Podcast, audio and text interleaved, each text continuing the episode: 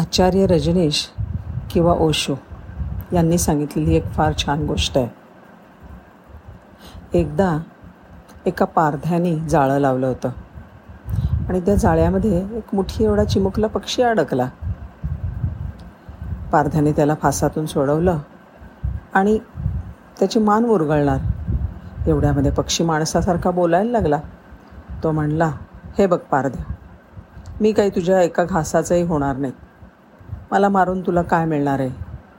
पण मला जर सोडलंस ना तर मी तुला तीन महत्त्वाची शिकवणी देईन बरं का. आणि त्या तुला आयुष्यभर पुरतील. एक शिकवण तर मी तुझ्या मुठीत असतानाच देईन. आणि दुसरी झाडाच्या फांदीवर बसून देईन. तिसरी देईन आकाशात उडताना पारध्याने विचार केला म्हणला इथे कोणाला शिकवणी शिकवणीमध्ये रस आहे? मला इथे कोणाला शिकायचं आहे त्यापेक्षा पक्षाचं मस्तपैकी कालवण केलं तर जास्त छान होईल. असं म्हणून पारध्याने त्या पक्षाच्या मानेभोवतीचा विळखा घट्ट केला. तसा पक्षी म्हणला ठीक आहे. चल तू मला मारायचंच ठरवलेस ना. तर ठीक आहे. पण मला मारण्याच्या अगोदर फुकट्यात मिळणारी माझी पहिली शिकवण तरी ऐकून घे. पारधी थबकला. म्हणला पक्षी म्हणाला हातातून निघून गेलेल्या कोणत्याही गोष्टीचा कधीही शोक करू नकोस. पारध्याला ही शिकवण आवडली. म्हणाला चल तुला मी मोकळं करतो. दुसरी शिकवण काय आहे ती आत्ताच सांगायची मात्र.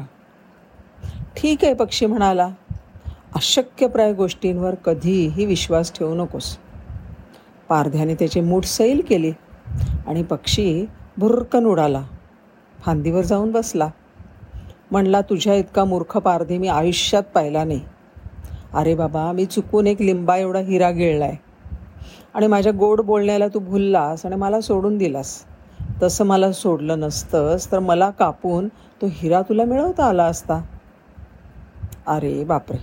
हे ऐकल्याबरोबर पारधी मटकन खाली बसला आणि रडवेला झाला रडायला लागला आपल्या नशिबाला बोल लावायला लागला. पक्षी झाडावर बसून हे सगळं बघत होता. थोड्या वेळाने आपला शोक आवरला आणि पारधी त्याला म्हणला निदान आता तुझी शेवटची शिकवण काय आहे काय सांगतोयस ते तरी सांग. माझ्या मनाला दिलासं होईल. तो पक्षी म्हणला अरे काय उपयोग तुझ्यावर शिकवणीचा? आधीच्या दोन शिकवण्या अगोदर दोन म्हणणी दोन महत्त्वाच्या गोष्टी मी तुला सांगितल्यात ना त्याचं काय लोणचं घातलंस? मी तुला सांगितलं होतं की गेल्या गोष्टीचा शोक करू नकोस. तरी तू त्या हिऱ्याचा शोक केलास. मी तुला सांगितलं होतं की अशक्य पाय प्राय गोष्टींवर विश्वास ठेवू नकोस. माझा आकार बघ माझ्या चो चोचीचा आकार बघ माझा गळा केवढा. त्यातून लिंबा एवढा हिरा मी गिळू शकतो का? पण तू विश्वास ठेवलासच ना? पारध्याने निमूटपणे मान हलवली. पक्षी म्हणला ऐक आता माझी तिसरी शिकवण. ती अशी की मूर्ख माणसाला शिकवणं किंवा त्याला एखादी गोष्ट सांगणं शिकवण देणं हे दगडावर बीर उजवण्याचा प्रयत्न करण्यासारखं आहे. निव्वळ महामूर्खपणा. आहे की नाही गंमत. नमस्कार.